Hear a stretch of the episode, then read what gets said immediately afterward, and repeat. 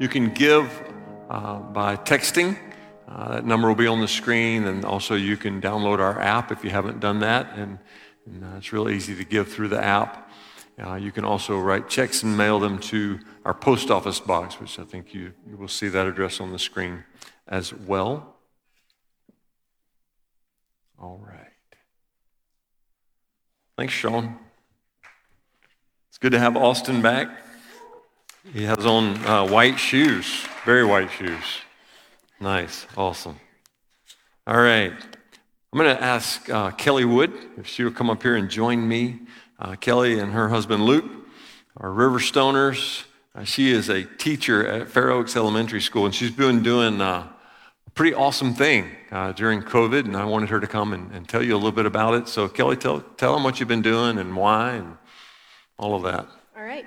Um, so, I work at Fair Oaks uh, Elementary, which is in South Cobb, and every fall we see students come in with a huge slide in their reading, so they've regressed a lot. And um, so in the fall, I had an idea to start a bookmobile. And the reason for that is because a lot of students don't read over the summer. As parents, I'm sure you can attest to that. Um, but a lot of our students don't do it not because they don't want to, but because they don't have access to books. And so I wanted to make sure that every student had access to books. Um, and when the pandemic hit, I realized that would be an even more urgent need since they had been out of physical school for so long and away from our school library. And so back in March, I uh, asked my dad, who had an extra cargo trailer sitting around, if I could use it. And of course, he said yes. And I said, Are you sure? Because I want to paint it and do all kinds of things. and he said, Do whatever you want. Um, and so we painted it, we got a huge sticker, and just kind of transformed it. Um, to a bookmobile. We put an Amazon wish list and out on social media, and within three days, I had books pouring in. Um, and so we started it back in the end of May, and we go out into four different communities in the South Cobb area every Wednesday, and students get to choose books. They can keep them or they can return them. Um, and we also had donations for popsicles, so people were given popsicles, and then Kate Hagel set us up with must lunches. And so students get a lunch, popsicles, and books. And it's the highlight, one of the highlights of my week. I think it's one of the highlights of theirs too. Absolutely. So, so how many how many kids are we talking about here? Um, I think over the course of the summer, we've had close to 300 altogether.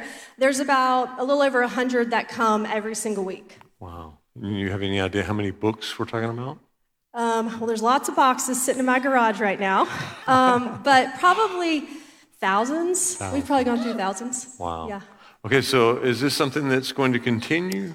We hope so. it's definitely going to continue over the next couple of weeks of pre planning. Um, and we're looking at doing uh, kind of smaller versions of it where we take it into more communities because we've had parents nice. ask, "Can you come to our community?" But there just wasn't a way for us to stop in every single wow. one of them. So, if there was somebody from Riverstone who wanted to help and get involved, what what could they do? Um, you can definitely donate books because we love uh, new books that kids really like to read. Um, you can come help. We've had people from all over the county come and join us um, on one of our runs. Nice. And if you're interested in helping Kelly with what she's doing, if you will get in touch with us at the church office, we will put you in contact with Kelly and uh, get you busy. So, yeah. Kelly, so proud of you. You're amazing. Thank you for doing this. It's awesome for our community. Awesome. Thank you.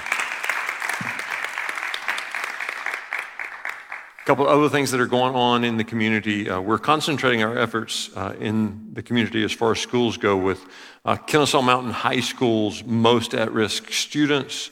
And so, if you're interested in being a part of this team, uh, you can get in touch with Brooke uh, at uh, brooke at. Um, we're not sure yet uh, exactly all of what will be involved, but just know that we're focusing on that, that particular group. And uh, so we're looking for people that want to volunteer, who are willing to be flexible as we develop the plan, and, and maybe even who would be willing to help us develop the plan. And then another thing that's coming up in our community in August is Born Again Blessings Uh, if you've been at Riverstone for long, you're familiar with Born Again Blessings. It's a, con- a children's consignment sale that we do twice a year. And proceeds uh, go, m- much of the proceed goes to the Barnabas Fund uh, here at Riverstone that helps us to help people in our community you know, in need, primarily Riverstone people, but also beyond that at times. And BAB, as they call themselves, uh, it's August the 20th through the 22nd. They, they need volunteers, and there's still opportunities if you want to sell. Um, and so, you, and you get some of the proceeds back yourselves if you sell. So it's, it's a profitable thing for you as well if you want to be a seller. And so, if you're interested in volunteering or being a seller, then you can uh, do that. If you'll go to bornagainblessings.com, uh, that you'll see links where you can uh, register either as a, a seller or a volunteer. Okay? Cool. All right. Brooke, did I do everything I'm supposed to do? Awesome. Okay. So here we go. Um, last week we talked a little bit about going deeper, and uh, if I was going to give uh, today's message a title, uh, I would probably, probably call it Deeper Still. Uh, deeper Still. We didn't, we didn't get quite last week as deep as we can get. Uh, there's more. And so that should be good news to you.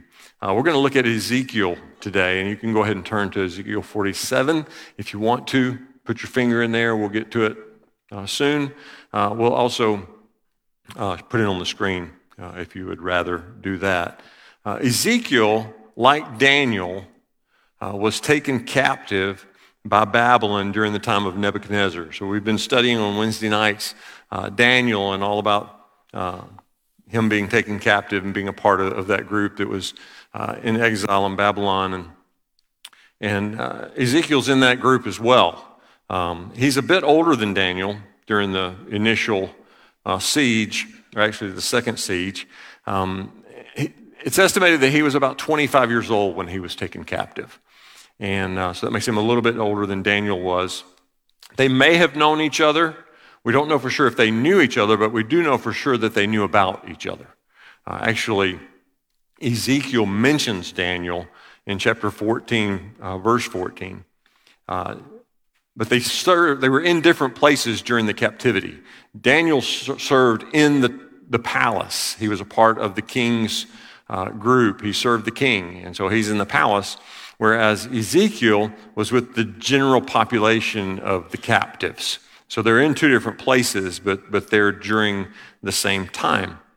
Now, during Ezekiel's vision that we're going to look at today uh, in chapter 47, Jerusalem has been in ruins for 15 years.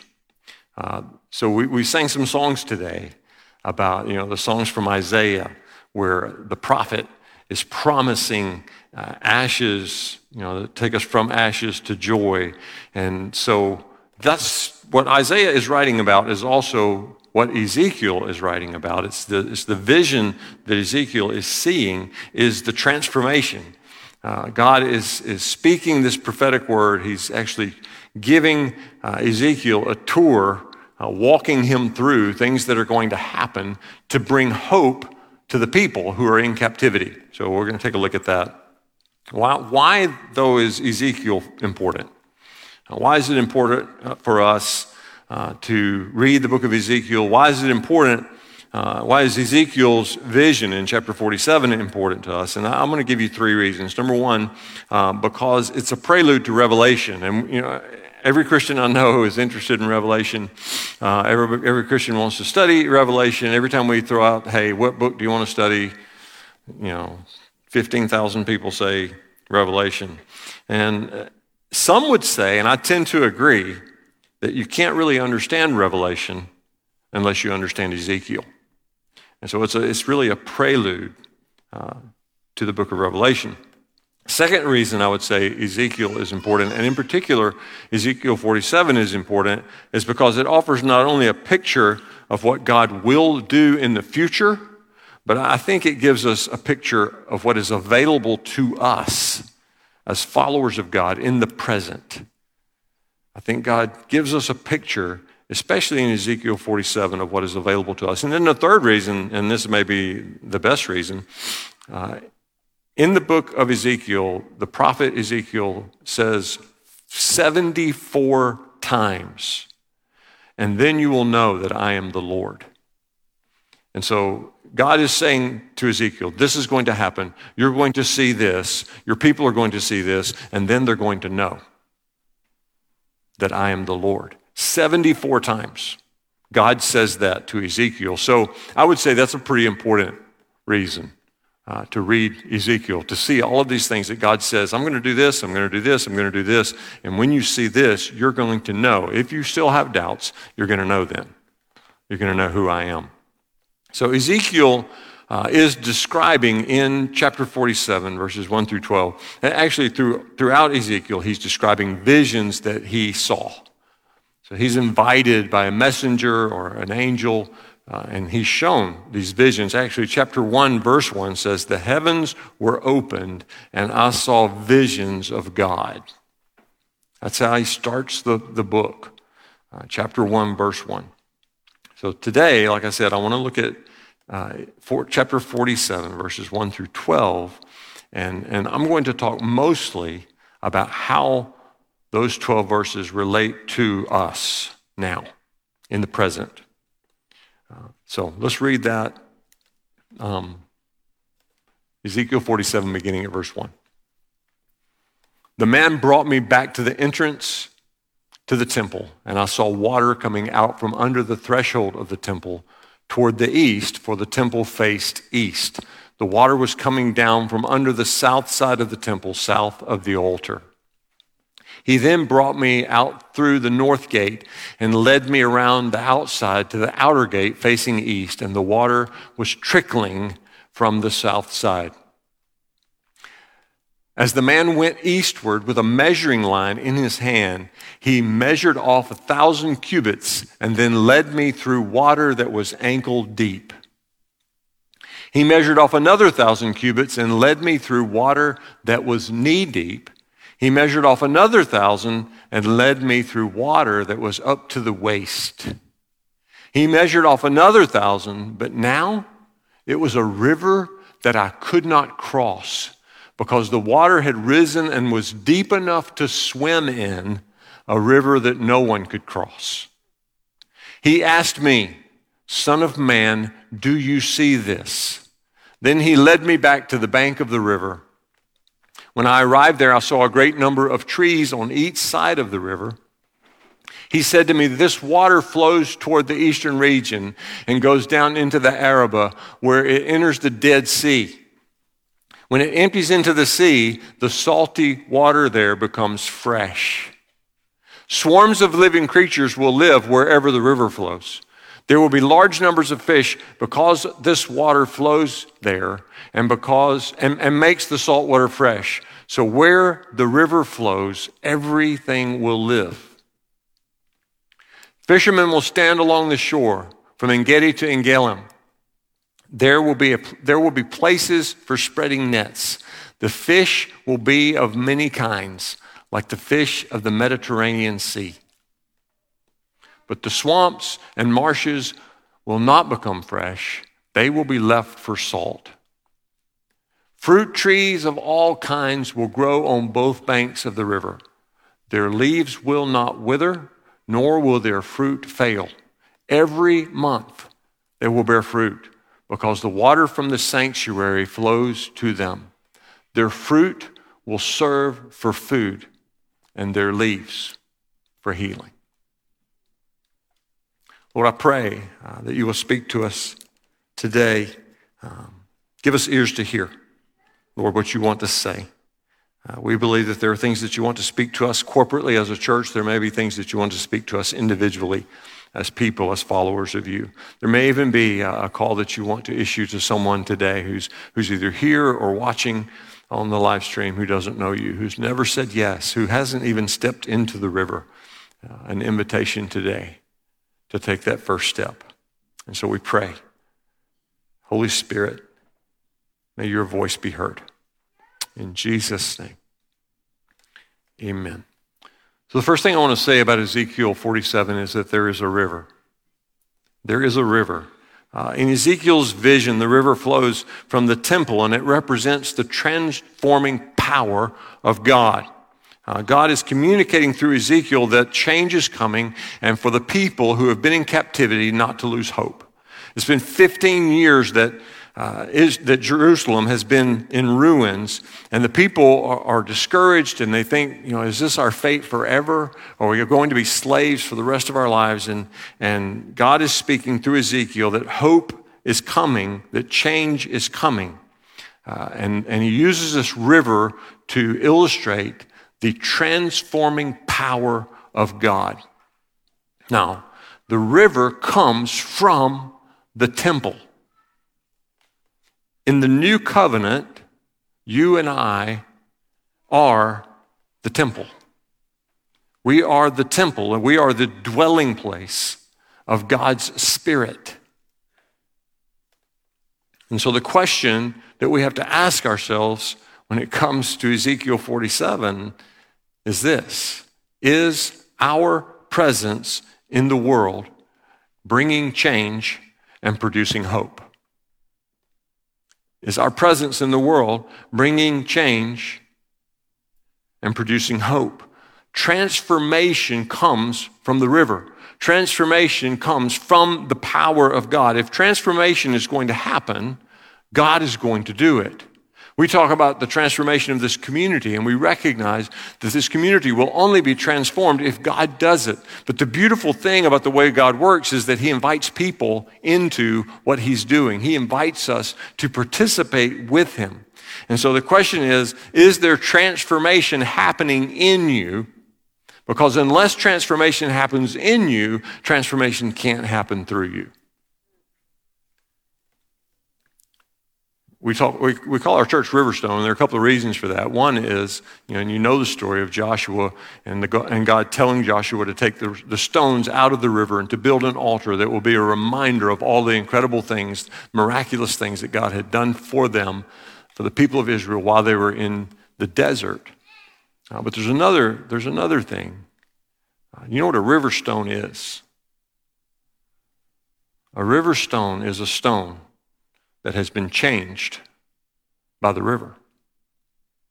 It's been in the bank of the river, it's been run over, it's been washed over and over and over and over by the river, and, and its roughness, its jagged edges have been made smooth. As the people of God, we are river stones because we are people, we are men and women and children who have been changed by the river Uh, the river of God's presence, the river of God's power. So, the first thing I want you to recognize in Ezekiel 47 is there is a river. Secondly, life in God is intended to deepen as you go.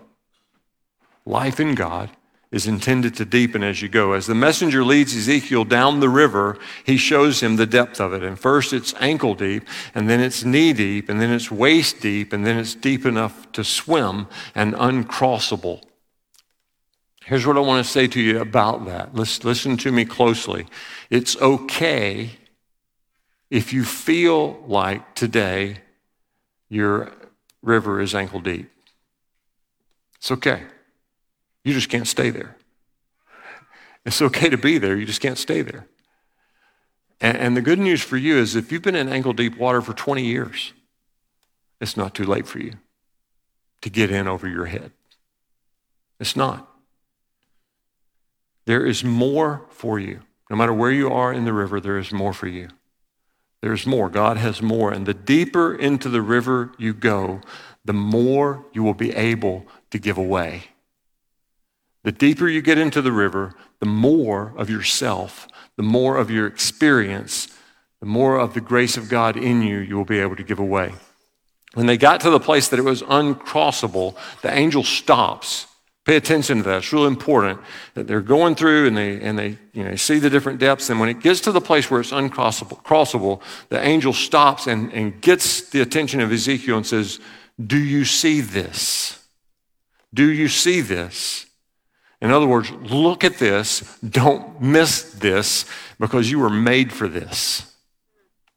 Don't miss the uncrossable place. Don't miss the place of depth. Don't, place, don't miss the place of being in the river so deeply that you can swim in it.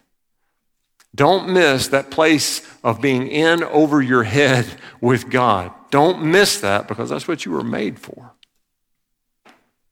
The third thing I want to mention about the river is that there is healing in the river. There's healing in the river. The river starts, this river starts in the temple. And the temple is in Jerusalem. Okay? Uh, any river that starts there has to go, it has to flow into the Dead Sea.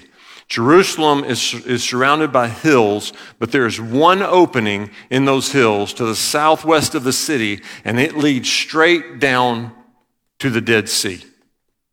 And when it empties into the sea, the prophet says, the water there, which is dead, becomes fresh, which means it, it actually comes alive. It goes from undrinkable to drinkable. It goes from a, a river that could not sustain life, no fish in it, to a river that is teeming with life, full of fish of all kinds. It actually is a, a river that causes dead things to come alive. You're the river. You, you are the temple. The river is in you. You're the temple. You're the temple, and the river is in you, and the river that is in you is destined to flow to the things that are dead. The destiny of the river, the river that's in you, is to flow to things that are dead and make them come alive. And what that means is you're made for healing, you're made for miracles. You were made for signs and wonders. You're made for spiritual healing, to experience it and to see it, to be an agent of it. You're made for relational healing. You're made for physical healing. You're made for emotional healing. You're made for healing of all kinds. You're made to be a person that wherever you go, whatever you touch goes from dead to alive. That's what you're made for. That is the call of God on your life, not just the call of God on preachers' lives or missionaries' lives, the call of God on every believer's life is to be an agent of change, a person whose presence brings life in places that are dead. The world is full of people who have experienced little of God and developed theologies that limit what is available to us in God. Uh, they'll tell you things like, you know, healing, no, not anymore. That doesn't, that doesn't happen anymore. Uh, miracles, no, no, that was just a little small window. Doesn't happen much anymore. Uh, gifts, Holy Spirit gifts, no, no, doesn't happen anymore. Tongues and prophecy, absolutely, no, not anymore. But I want to tell you that as I read my Bible, the only thing I can think of that Jesus did but doesn't do anymore is die. He died once. He'll never die again. But everything else, that he did in here, he still does. You will never know your full kingdom destiny unless and until you let the river take you into the deep place and take you to the dead things. The deep place is not just a place for you to, to swim the reason for the deep place is to take you to the dead things, to bring life to the dead. Fourth thing is the life. The life is in the river. Verse 9 says, Where the river flows, everything will live. God is the river, and He will do the work. Everything he touches comes to life. He, he wants to involve you. But I, I just want to say to you take the pressure off. Stop trying to be the river. You're not the river. God is the river, but He lives in you. And He wants to work through you, but He still does the work. Don't just, you know, don't shake your head and say, I just can't. I know you can't. Neither can I. But He can. And He will. And He does. And He's so generous, He invites us into it. He does it, and then He actually gives us some of the credit. It's crazy. He wants to involve you. Fifth thing, everywhere you go, the river goes. That's good, but this is even better. Everywhere the river goes, you get to go. Everywhere the river goes, you can go. In John chapter 7, we see the story. Jesus is uh, in Jerusalem. It's during the Feast of Tabernacles. And during the Feast of Tabernacles, every, uh, every day, the priest would bring out water and they would pour a pitcher of gold, a golden pitcher of water uh, out in front of the altar. And uh, it was a reminder. It was a reminder of how God had provided water for them in the desert, and it was a reminder to them that someday a Messiah would come and that he would bring living water. Living water. And John 7, verses 37 through 39 says, On the last and greatest day of the feast, Jesus stood and said in a loud voice, If anyone is thirsty, it's a loud voice, let him come to me and drink. If anyone is thirsty, let him come to me and drink. And out of his innermost being will flow trickles trickles of water, creeks, swamps, ponds, rivers. If anyone is thirsty, let him come to me and drink. And out of his innermost being will flow rivers of living water, rivers that bring dead things to life, rivers that take his people to the dead places. The river doesn't collect inside this building. That sounds more like a swamp. The river goes out from this building into the community. And the further out it gets, the deeper it is. Rivers of living water. You are the temple. The river wants to flow from you. It wants to take you. He wants to take you to the dead places so that we can see the very thing He created us for transformation of His creation, the restoration of His, transform, of his com- creation back to its intended purpose and design. Now let's pray.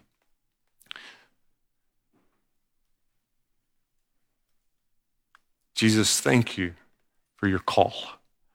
Thank you that you don't just call us to have our sins forgiven so we can go to heaven when we die, but you actually invite us into what you're doing.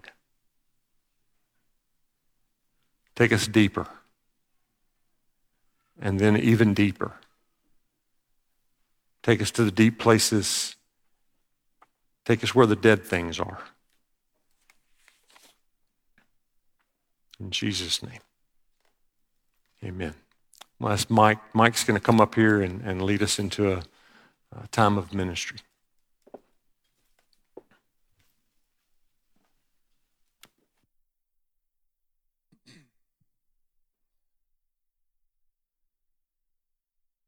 I love the um, the picture of the water flowing out, and